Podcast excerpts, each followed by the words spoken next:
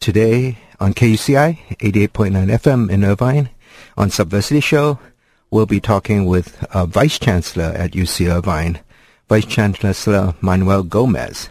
Usually we don't have administrators on the show, uh, so I'm pleased to have this chance to talk to Manuel Gomez about First Amendment in the wake of all the protests going on on campus and the tensions that seem to have risen over that.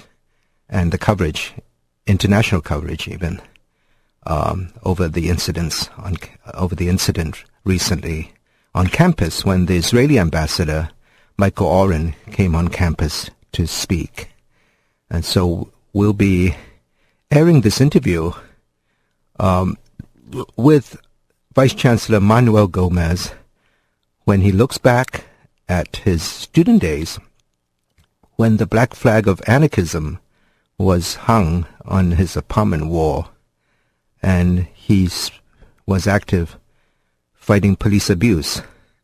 What happened? We asked him actually in this interview about co-optation even, and so you can listen to see, to hear what he says. Uh, this is Dan Tsang with Subversity on KUCI, KUCI 88.9 FM in Irvine. This is Dan Tsang with Subversity here on KUCI. Um, we're talking with Manuel Gomez, who's the Vice Chancellor of Student Affairs. Uh, welcome to the show. Thank you, Dan. Pleasure to be here. Um, how about looking back? Uh, how did your student days uh, prepare you and your upbringing prepare you for this current position? Well, uh, f- my upbringing, first of all, was um, uh, a, child of a migrant farm worker family. Uh, four of us were born, this will give you an idea of where we're going. Four of us in a family of eight were born in California. Uh, I was one of those born in California, and four of us were born in Colorado. Oh. So our family kept going back and forth. I uh, remember working uh, the sugar beet fields in Colorado, uh, tomato and onions. Um, very um, low income poverty-stricken background in many respects, but also often forgotten, uh, a family with a fierce work ethic oh, yeah. and a pride uh, of, uh, of work and of accomplishing something. Uh, my father was a musician. He tried to escape the fields as much as he could. Uh, did um, did you work or he work in California also? Uh, yes, yes. He finally became a laborer and he worked in, uh, as a laborer here for 30 years in concrete uh, company and was a member of the laborers union all his life, as is uh, my brothers. Um, so, uh, but my student days are quite distinct because I left. I was born here in Santa Ana, in uh, the barrio called Santa Anita, uh, which is still there. It's still one of the more poverty-stricken barrios in in, uh, in, Orange County. As a matter of fact, my house where we live, where my grandfather, has been turned into a little park. It's called Campesino Park, oh. which is kind of special. Uh, uh when I go there, I, I, miss the house, but there's a park there. That's good. Um, and um, as a student, however, uh, I mean, there's lots of memories I could share with you, but to get to the point, I think, of how it influenced me in my role as vice chancellor, I'm a fierce advocate for uh, access and affordability and for sustaining the uh, uh, public uh, mission of the University of California. Yeah. I believe strongly in the um, transformational power of learning and education, um, particularly from a marginalized, underrepresented community the uh, mobilization and the vehicle of uh, higher education is one way to begin to change the conditions uh, that we oppose and, and, and, detest. I was guided uh, and remain guided by uh, uh, an ethic of struggle towards social justice and was engaged in many of the um, 1960s generational activities some I won't speak about, but the uh, engagements with the uh, anti-Vietnam War activities, with the uh, uh, social justice and civil rights activities, the foundation of the uh, access efforts of the university in the early years through educational opportunity program. All of those are influenced me greatly, and I think my uh, my activism allows me as vice chancellor today to answer your question, maybe long-winded way, um, is that I understand uh, personally the passion and the advocacy and the quest among young people for creating a better world, for creating a more just society, for advancing justice uh, and uh, opposing oppression. Uh, I understand it in my bones, and uh, that may or may not uh, give me a, a, a, better vantage point on the year 2010 and observing the emergence of the um, new set of ideals that this young generation is uh, pursuing, including uh, the uh, protection of public university. Uh, Against privatization. Yes, advancing uh, you know social justice and access and affordability are continuing keys. Diversity of the university, the engagement of the community with regard to the problems that they study here and the larger global issues and international issues are all part and parcel of the idealism of uh, future young leaders. And it yeah. pleases me that they are able to engage in these issues. Uh, did you did you really wave the black flag? Uh, because you've told me that, and I believe you told the students that in in, well, in the presence of the chancellor, I believe. Yes, uh, I, as I said, in the 1960s in the Bay Area, where I went after high school from here, uh, I, I went through uh, many, many um, engagements and involvements with regard to my generation's uh, participation in uh, what we thought at that time was uh, a revolution of values. Mm. And um, I flew the black flag in my little apartment in Oakland as an ideal that I believed in fiercely at the at the at the time because um, um, uh, authority and uh, uh, oppression seemed uh, equivalent to me, uh, identical. Uh, yeah. And I since have matured in some respects and learned that in fact they are not identical. There is such a thing as authority of experience authorship of, of, of an original idea, uh, authority of wisdom, and authority of, uh, the truth, uh, contrasted to uh, the deception of oppression, the um, false use of force by oppressive forces and so forth you know, we just, um, I was just looking at a database we got at the library on the 60s, and it had uh, a section of the Berkeley Barb. Uh, they're supposed to get the complete run of the Ramparts also magazine. Um, but the Berkeley Barb was a special strike edition where the students took over Wheeler Hall uh, at the time in the 60s. Uh, I guess they recently did that uh, last fall uh, also. Did you ever occupy any buildings? Um, uh, no, I don't think I actually did occupy any buildings, but um, I certainly um, understood the uh, engagement and passion of the students uh, during that uh, uh, set of uh, engagements. Looking back, I have to be very candid with you, Dan. Um, in general, I believe that our generation of activists made several crucial, fundamental mistakes. Um, in particular, the university students um, really um, uh, that were fervently opposed to the uh, Vietnam War, that were fervently opposed to uh, police brutality, mm. which, by the way, I started my own engagement as an activist mm. opposing police brutality in the town of Hayward and traveled to, to several cities because Chicanos were being shot and still are, more mm. or less, at will uh, by police forces uh, with very little political repercussions in many of the barrios across uh, mm-hmm. the land. Mm-hmm. Um, and um, the so the but the mistakes that we made were uh, many, but one of the ones I want to identify is a downright silliness of not trusting anyone over 30, which was our mantra, or uh, anyone who was in a position within the university. And uh, later, only later, did we find out uh, that many individuals actually uh, were very supportive and sympathetic to the students' uh, perspectives, particularly on the war issue and on the social justice issues of access. Um, as a consequence, we built up a backlash, unbeknownst to us, mm. uh, because uh, you, as a young movement, you're not really aware, or as aware as one should be of the opposition, particularly the real opposition.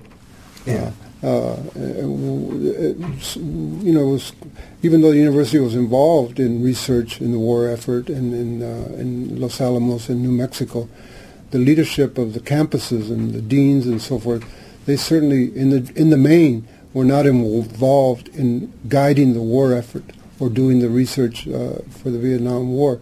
They may not have been speaking out against it, but they weren't uh, really the uh, uh the crafters and drafters of the policies or the enemy.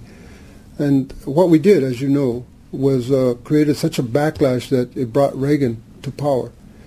Uh, he appointed uh, President Hayakawa at CSU San Francisco, a reactive, reactionary set of, they fired Clark Kerr, uh, one of the best presidents of the University of California in the history of the University of California, and uh, brought on all the way to the Nixon, perhaps even the Bush, uh, continue so-called backlash of the right on, on the countercultural movements yeah. that we created or I was involved. Yeah. And uh, so we need to not make those same mistakes again. Although it's ironic because uh, one of the groups uh, um, was uh, reacting to last this week's uh, this past week's uh, controversy over the Israeli ambassador on campus yeah. was saying that um, was trying to argue that the UCI chancellor was weak and we need uh, Hayakawa back in uh, a type of Hayakawa person yeah. back in operation. Yeah, in, I, in, charge. Yeah, I think that that's always a you know the Tea Party movement, the anti-immigrant movement sentiment, and the uh, right. Uh, um, uh, the, the political spectrum is a broad political spectrum. It obviously includes a right wing and a left wing, yeah. and uh, and a broad center. We oftentimes uh, on the left don't realize how powerful the right wing is and uh, how uh, dangerous it is to create openings uh, for uh, uh, the, the, kinds of reactions that can occur when there's a, a mobilization of public anger at the antics or tactics of the left that are not understood by the broad body politic. Do you feel like uh, that everything you worked for, you know, worked on in the past few years to create uh, difficult dialogues, you know, set up uh, communities where people, um, you know, people on one side of an issue talk to the other side, classes that discuss this, uh, you know, in in kind of methodical ways, rational ways. Uh, do you feel all that is lost now, given what happened this uh, Monday uh, a week ago? No, not at all. I I I I, I stand by my work, which is um, in defense of freedom of speech. you read from one of those individual organizations that's been criticizing the university. they've not gained any victory because what they've been opposing is uh, the fundamental definition of a university. They've been asking us to repress particular speakers or the like. Um, mm. The uh, uh, Olive Tree Initiative and the Difficult Dialogues projects are part and parcel of what I think is crucially necessary to uh, advance uh, a, a, progressive social justice agenda, and that is uh, authentic listening, authentic dialogue, and creation of a, a, a, um, a, set of priorities that will lead us toward a more just society.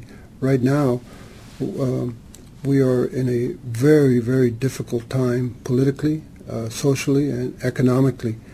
And um, um, the ability of the university to maintain its own uh, uh, respect, respected traditions and mission is of the essence. And I believe maintaining dialogue, uh, openness, and exchanges, like the Olive Tree Initiative and the rest, are part and parcel of creating the leadership necessary to protect the university among our students and, and the broader public. Do you feel sad that, um, you know, again, the, the group that wanted the, you know, Office of Civil Rights to investigate the university is now uh, arguing arguing that people should not donate money to UCI, should not even enroll here because it's a dangerous uh, campus for Jewish students? Well, you know, as I said, the political spectrum is pretty broad, and uh, on each end of the extremes, they seem to be more and more the same, uh, mere images of each other, and some form of uh, intolerance and infantilism, assuming that um, um you know, uh, we are uh, something like a junior high school or something, and not understanding that this is a University of California, where ideas uh, are supposed to clash, where the free flow of ideas are supposed to occur, where the respect for uh, the truth uh, is supposed to be one of the driving aspects of our university, and the freedom to state what one wants and publish what one wants is essential. Um, we're not going to be um, uh, dependent on, uh, or uh, in my view, uh, capitulating to organizations that seem to want to just pursue their own individual agenda and simultaneously do their own fundraising. Mm. Yeah. How about the how about this uh, concern? Uh, some of the students have expressed their fear that the university will move to uh, shut down the Muslim Student Union. I d- don't think I can comment on that right now because there is a review and investigation underway. Mm. But I, I can tell you that, uh, in my view, we're not about to shut down any student organization. That's quite distinct from um, indicating uh, responsibility and uh, sanctions on organizations, which we do all the time. Um, uh, there, uh, when organizations uh, violate the rules as organizations, there have been organizations here on campus that have received sanctions and some organizations that have been suspended. They've never been shut down. Fraternities and stuff, right? Yeah, okay. But, you know, um, why, why do you think um, the police have to get involved in terms of arresting people? Couldn't they, people just have been, couldn't just people just have been moved out of the room? And why, I know you wrote a letter to the New U saying there's this, um, you know, fed, uh, state code 403 or something, and that says you cannot cause a public disturbance. Um, so why that seems very extreme to me. It's severe, right? It's a severe sanction to actually arrest students who I guess they they arguing they're doing the First Amendment, um, but uh, you know people dispute that, right? And so, what do you think? It's enough just to engage in administrative discipline? Um, why do they have to be arrested? Well, uh, I, the police don't report to me, and uh, I'm glad about that. But uh, I was tempted while listening to you carefully as you uh, asked your question of um, acting out the behavior that occurred on uh, Monday uh, and see how you would react to the apparent defense of that behavior that you were attempting to frame. I'm not uh, defending anything, but I'm just no, quoting what they're saying. I know, but uh, the, the point is that uh, if you were not able to ask your question, if you're not able to get your question out, uh, uh, the question I was going to ask you is how you would feel. This, to me, I, the letter that I published in the New U was not to the MSU or to anyone else. It was to the student body, reminding them of basic principles. It did refer to the incident on uh, right. Monday, February 8th, and it referred to the arrest because that occurred and I wanted the student body to know the code under which they were arrested. Uh, there is a California code. Uh, it's not an unconstitutional uh, code, or else it would have been thrown out a long time ago. The facts are that no one has the right to disrupt an assembly of peaceful people who also have a right to speak. Everyone has a right to be there and to speak but they do not have a right to uh, attempt to stop the event or to stop an individual from speaking. Um, I want to clarify my position here. This is um, a fundamental value that defines the basic nature of a university. If you are unable, because of resentment or because of offensiveness or because of obnoxiousness or because of any other reason that I don't like what you say, to be stopped, then who can claim the right to say one word the next day and tomorrow and the next day?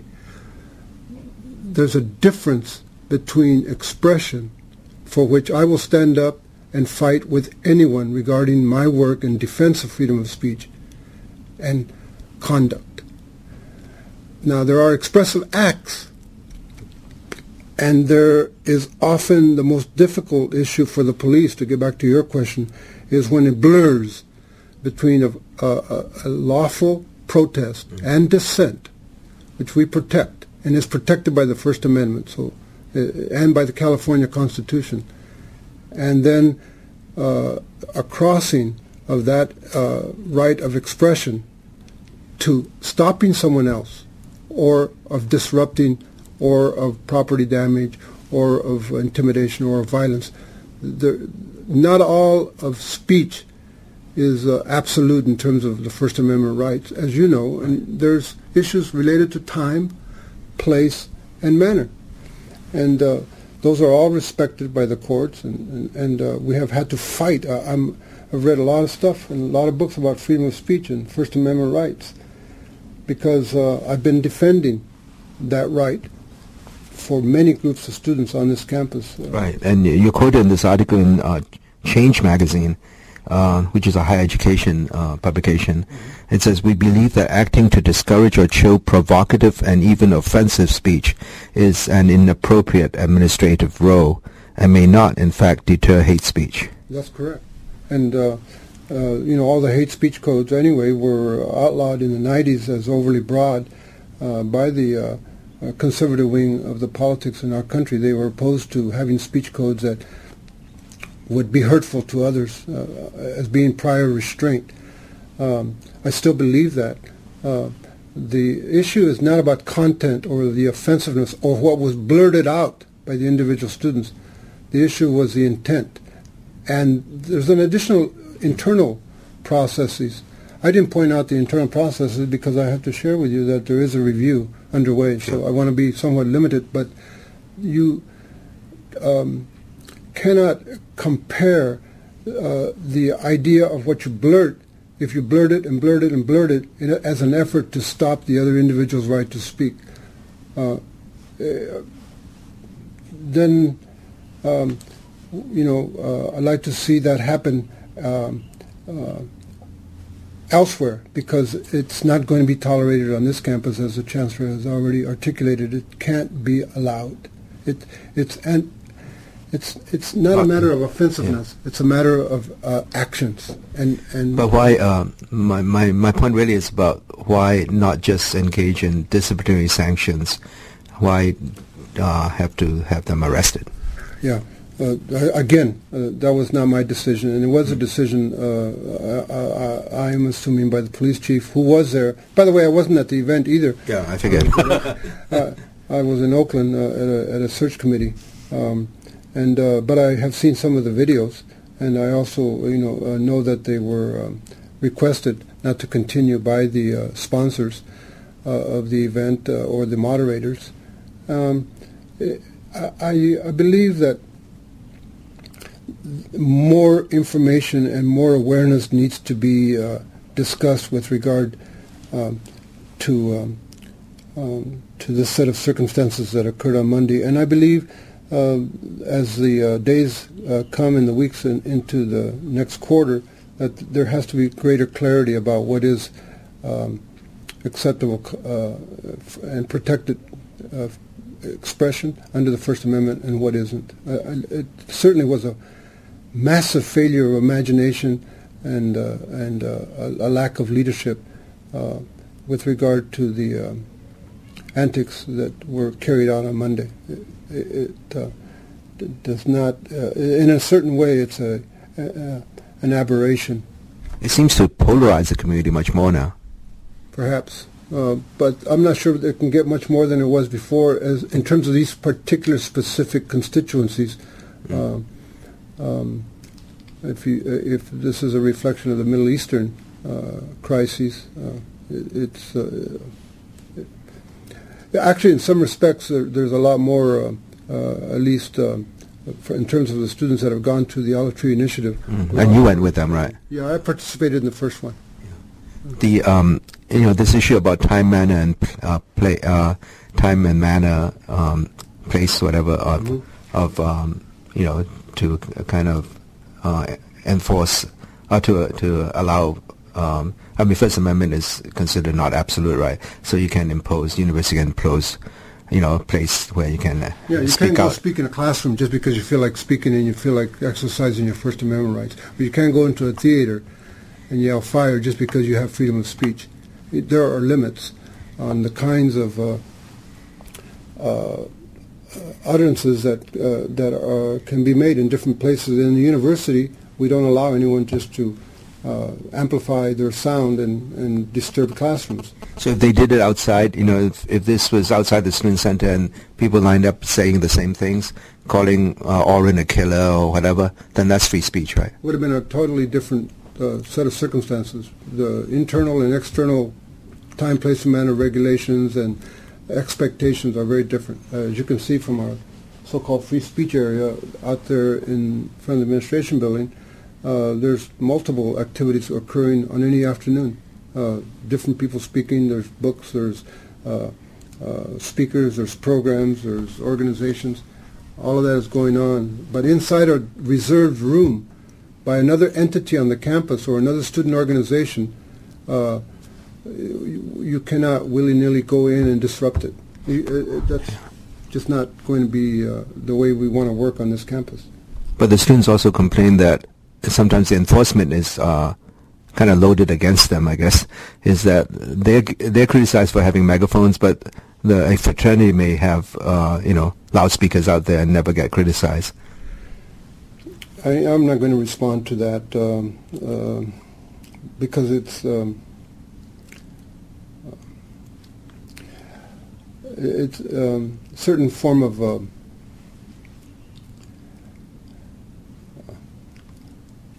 specific? No, pettiness. Uh, the complaints that come from organizations is what we act on. Mm. And when uh, uh, an organization uses amplified sound over another organization that has been has reserved the space, then the dean of students or the other officers act on complaints. They, uh, when the other organizations are either making some noise or playing something, we act on them also when there's complaints. It's an uh, a false assumption that, uh, unfortunately, in my view, that one group is being uh, treated differently than the other. I know because I have all of the uh, long experience of having dealt with numerous organizations uh, with regard to violations of time, place, and manner, or other kinds of violations, and that we try to, as best as we can, apply the rules equally and evenly to everyone. Um, um, how about the uh, issue of putting up uh, notices on the wall? I know the student protesters, I don't know if you've gotten complaints formally about that, because they have posted on their blog pictures of, uh, you know, announcing, their posters announcing events, their flyers, and then they show a Irvine P- UCI uh, PD coming and tearing them down while other events posters which don't have signatures or don't have time. You know, you're supposed to put the time is supposed to be taken down and who sponsored it or whatever. And those other posters don't have anything like that, but they're allowed to be left on. So they're arguing that because it's a political event, content-based, that it was removed. Yeah. I don't know that this uh, complaint has been lodged. I have mm heard it, and I have seen some of the videos, and I found some of the images disturbing yeah. personally. Yeah. Um, I have no re- uh, uh, other information other than that, and having heard it. Uh, but you know what I think any organization that feels that should do is actually file a formal formal complaint. Uh, in, in, this case, with the police department, if that's in, yeah. in fact the uh, video evidence, or with the dean of students office regarding uh, poster policy, posting policy. Right, right. how about in terms of um, the the tactics of uh, protesters. I know recently they also put up uh, some of them put up wanted posters, including uh, a wanted poster for you on you. What do you think about that tactic? Uh, I'm not going to comment on the tactic as a tactic, uh, uh, except that um, I don't think any anarchist organization would refer to that kind of a tactic since they don't believe in that kind of authority. okay. Um, how about um, ostensibly yeah. anyway? They don't believe in that kind of authority. so it's not something. You, I mean, it's silly. It's silly. Silly. Uh, you know. Uh, Were you personally disturbed by it yourself? No, not at all. Um, you know, I know you have an open door policy with students. Uh, when they meet with you, what do they discuss? Is it more uh, individual case stuff, or is it uh, more general thing about student uh, rights, or what? Uh, the whole the whole variety of issues, uh, from a brand new idea that they want to launch to complaints, to concerns about the issues of the day, to academic concerns, to uh, wanting to inform me about a, a brand new initiative. Uh, so it's always it's a really excellent way for me to try to retain some kind of connection and pulse to the students. Uh, you know, as you know, as vice chancellor, you have a lot of other uh, individuals who are much closer to engagement on a daily basis, uh, providing services to the students. So I, I, like it, and I like my open office hours because I learn what's on the minds of the students. The only bad thing about it is that the appointments become uh, inevitably rather short. Mm. 15 minutes is a maximum length because uh, too many students arrive, and uh, I want to try to get to all of them, and they sacrifice their time, so I, I don't want them to go away without a meeting. All right, yeah. You know, sometimes, um, you know, when um, people, be, uh, student protesters, they end up in offices of student affairs, uh, they get hired. Uh, do you think of that as being co-opted by the system? Uh, co-optation, I think, is a far more um, insidious process related to um, the corporate culture uh, um, co-opting creative ideas and making money out of it. Mm and uh, destroying uh, possibly the the uh, power of political movements.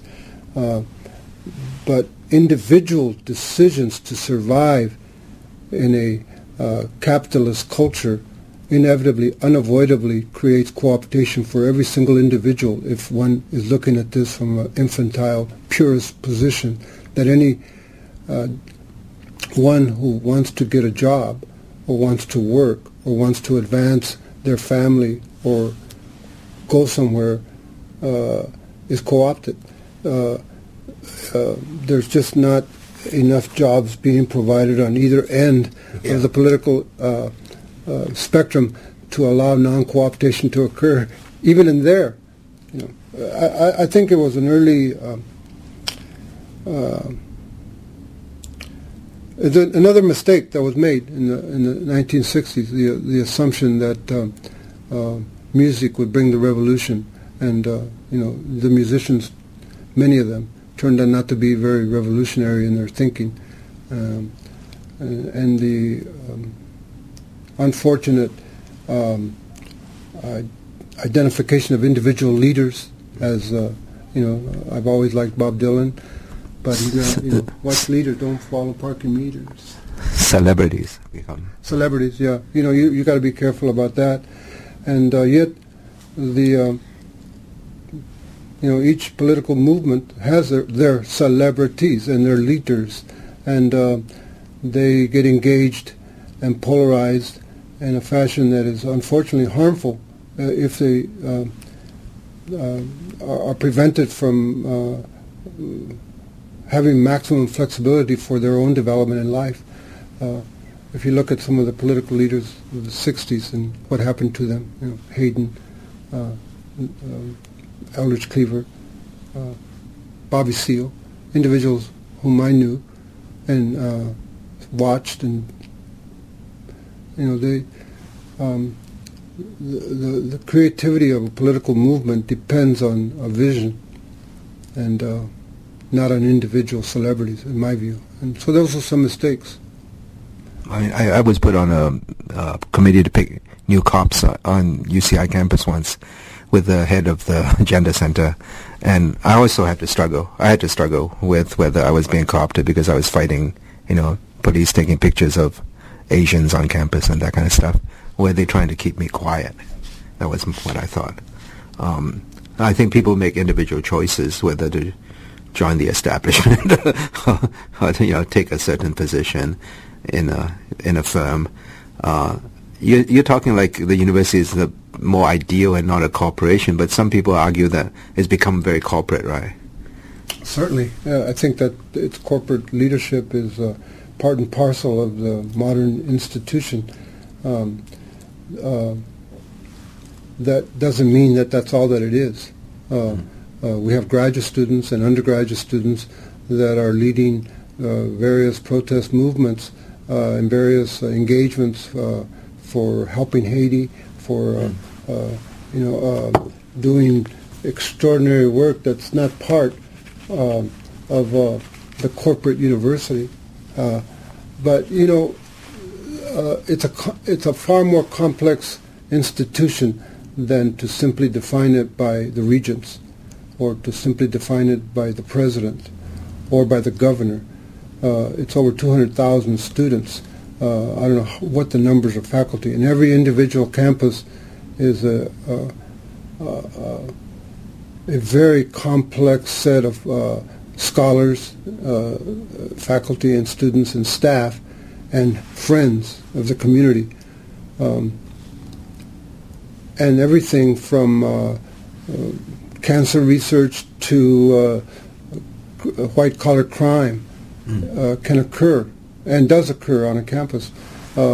it's far more diverse than most corporate cultures I'm aware of. if you go to any corporation, you'll find a kind of a uniform mm. set of uh, standards that are kind of imposed by the corporate culture. Or if you go to the office of the president, you'll find more of a corporate yeah.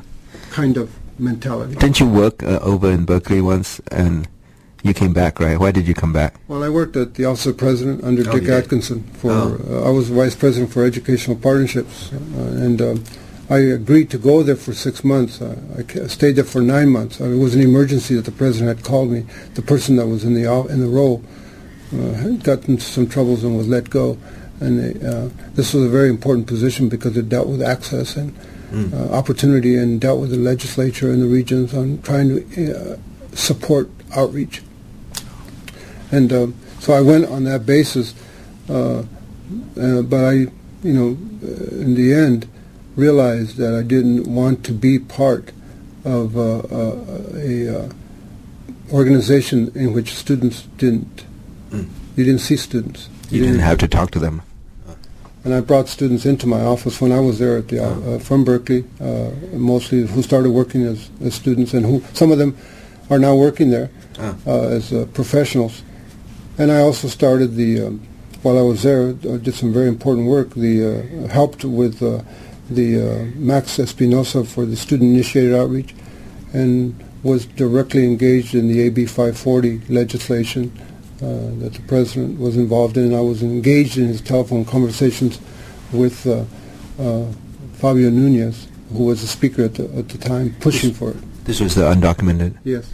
Yeah. How, how do you think that's going to fare now? Is, is, it, I mean, nobody's going to talk about it because they're all concerned about um, the economy or what? No, I think uh, it's still uh, something that has to be addressed. Uh, the uh, stand up for the dream. I just issued a statement. There was a meeting in Sacramento, and I stood up for the dream, calling for uh, the mm. state and the university to provide domestic, uh, uh, dom- institutional and state level aid. We can't do it at the federal, but the Obama administration should also do it at the federal, since there's no more comprehensive grand narrative legislation uh, such as health reform or immigrant reform likely under the wounded situation right now politically mm. after the uh, Massachusetts uh, debacle. Uh, I think that they could do piecemeal, and uh, I'm pushing for them to address the American dream part of students across the United States that are in this kind of undocumented status, they should receive federal and state and institutional aid, financial aid, uh, because many of them came here uh, with their parents, and they're not uh, illegal or they're not uh, violators of any law. Uh, they are among the best prepared students advancing their own uh, intellectual pursuits and interests, and we're making life unbelievably hard on them and unnecessarily hard. It's a catch-22, right? I mean, they come get an education here, but they can't legally get a job afterwards. But the AB 540 is pretty strong. It requires that the individual to receive this, at least currently as it works, uh, resident status. Mm. That doesn't mean they get financial aid, but they don't get the external international fee or non-resident fees. So they are able to, but they must have graduated. From, they must have been involved in a high school for three years. So you know. I know uh, Roberto Gonzalez. I think he was a graduate student here, and he did a study on this that was used in uh, to advocate for this legislation, uh, even nationally, I believe. Yes. Uh, and um, so, I mean, there's been a lot of research going on to show how immigrants actually, even undocumented immigrants, contribute to the society. Yeah, well, my my wife made a funny joke the other day reading the newspaper something like 250,000 immigrants have left the state of California. And she, her joke was, they better make us legal fast because we're leaving and there's not going to be anybody to work. Uh, I mean, the idea that uh, the uh, immigrants would leave the state of California has also been uh, uh, depicted in a funny movie, right? Mm-hmm. Uh, what if they didn't come or what if they didn't come to work? Mm-hmm. Um, the the whole reality of globalization and uh, the movement of labor uh, across the globe has to be uh, reformulated and readdressed. Um, as I said, I did fly the black flag at one time, and um, that tends to blur the whole idea of borders on a, any national scale if you're a true uh, uh, believer of uh, the fundamental ideals of that flag. You know, you don't you don't want to have any uh, uh, real uh, borders or blocks that prevent you from connecting uh, with your fellow human beings in the world as as one. And if Haiti has offered us anything, if there's a silver lining in Haiti and the earthquake there, the tragedy, it's really rooted in the hopeful recognition of our interdependence. Thank you.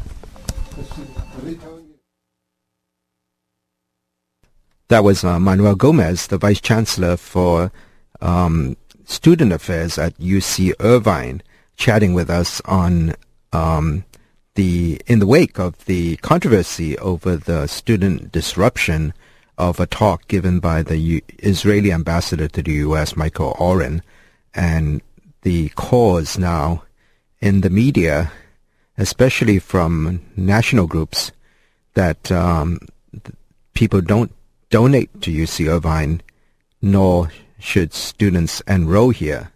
And that specifically is from a group called the Zionist Organization of America. And um, ZOA asked donors not to contribute to UC Irvine and students not to apply, says a press release from that group dated February 16th, 2010. And uh, that group has also been at the um, at the core of the um, um, cause for uh, OCR, Office of Civil Rights Investigation of UC Irvine. And uh, one investigation was completed um, exonerating UC Irvine, but the um, ZOA has now uh, filed another complaint in the meantime, alleging that when Mike, uh, when George Galloway, a British uh, left-wing MP, was on campus, uh, that the students were illegally soliciting donations for a humanitarian group that the ZOA claims was linked to the Hamas, which of course they don't like. And so, um, so that uh, is the background uh, leading to this current uh, call for this last week for students uh, not to enroll at UC Irvine and um, for donations to end to UC Irvine. Uh, and you can see that the text of that um, press release on the Subversity homepage or the Subversity's blog um, at KUCI. Uh, the homepage is at kuci.org slash subversity. Click on this week. And the blog is subversities.blogspot.com. And we will be posting an audio of the show, uh, podcast of the show, momentarily after the show. We also, uh, this week also, the, uh, since the interview, our interview with, uh, with um, Manuel Gomez that was taped uh, in the middle of last week. Um, the university has already has uh, news came out that the university has sent disciplinary letters to uh, the students at UCI, the eight students out of the 11, and there were three others at Riverside.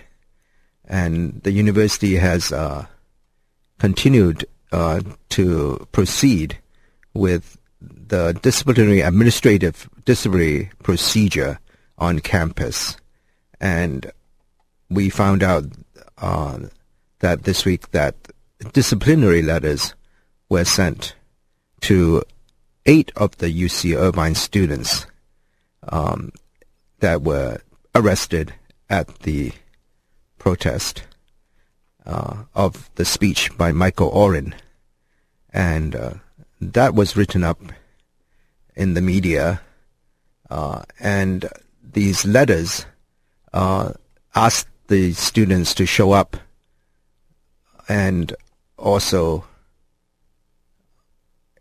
in in that um, and to uh, to report to the university. And as a first step in this uh, investigation that the university is conducting. And um, the disciplinary letters were sent to these students, including the president of the university's Muslim Students Union and uh, Mohammed Abdel Ghani, well, who's the president and one of the eight student protesters, uh, was quoted in the Orange County Register as saying that he suspects the university is threatening to pursue ve- very harsh punishments against him and his fellow students. He says that he believes that the uh, is quoted as saying that he believes that the sanctions could be as serious as suspension or expulsion. Uh, and he made an interesting suggestion to the administration that uh, I hope the administration takes up takes him up on it. It says he says in the paper um, that the best action for the university to take is to hear our grievances and work to make all students and student groups feel included. That would be true leadership he noted in an email to the Orange County Register. Um, so this debate over whether or not the um, protests were First Amendment protected or illegal, and whether or not the university was justified in removing the protesters and also arresting them continues, um, it will probably be end up in court uh, as uh, the students have uh, retained legal counsel, I believe, and so that is something that will be eventually decided uh, not just administratively, but also in court. But as you heard on the show, it was his personal opinion of Vice Chancellor Gomez that that MSU be allowed to stay on campus, of course, because no group has ever been kicked off campus, he says, um, although some groups have been suspended. And he uh, also seemed to hint that he still believed in the ideals of anarchism without actually saying the word anarchism. Um, he, in defending uh, this legislation, proposed legislation to um, uh, give legal status to undocumented students, um, Manuel Gomez said that if one was a true anarchist, then there would be no borders. So that was basically what he was hinting at without saying the word uh, anarchism, even though he did say the black flag. and uh, this is the second guest we've had, at least uh, second guest of a second guest who's prominent in the news, uh, who has uh, defended anarchism.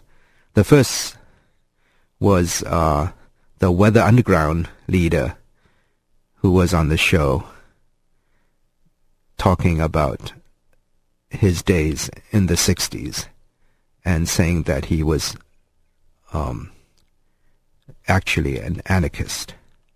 And that caused a lot of furor. Uh, and you can watch that on YouTube. Um, the right um, clipped our audio of that interview and uh, parts of it, and it went viral on YouTube.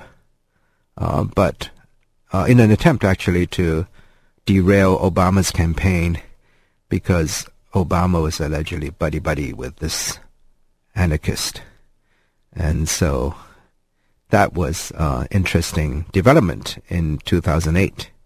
Uh, 2000, um, maybe it was later than that actually. In sorry, in the last election, sorry, presidential election.